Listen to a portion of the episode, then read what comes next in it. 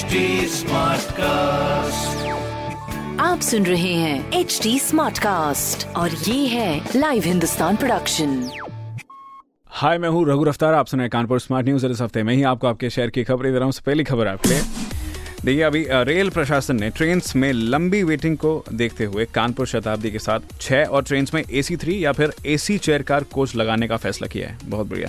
दूसरी खबर, एक नवंबर से शुरू की गई कानपुर से तीन नई फ़्लाइट में हैदराबाद फ़्लाइट को 15 दिसंबर तक निरस्त कर दिया गया है। तीसरी खबर, कानपुर शहर को पोल्यूशन फ्री करने के लिए एक नई पहल चलाई जा रही है, जिसमें औद्योगिक क्षेत्र में कूड़ा जलाने पर कड़ी कार्रवाई की जाएगी।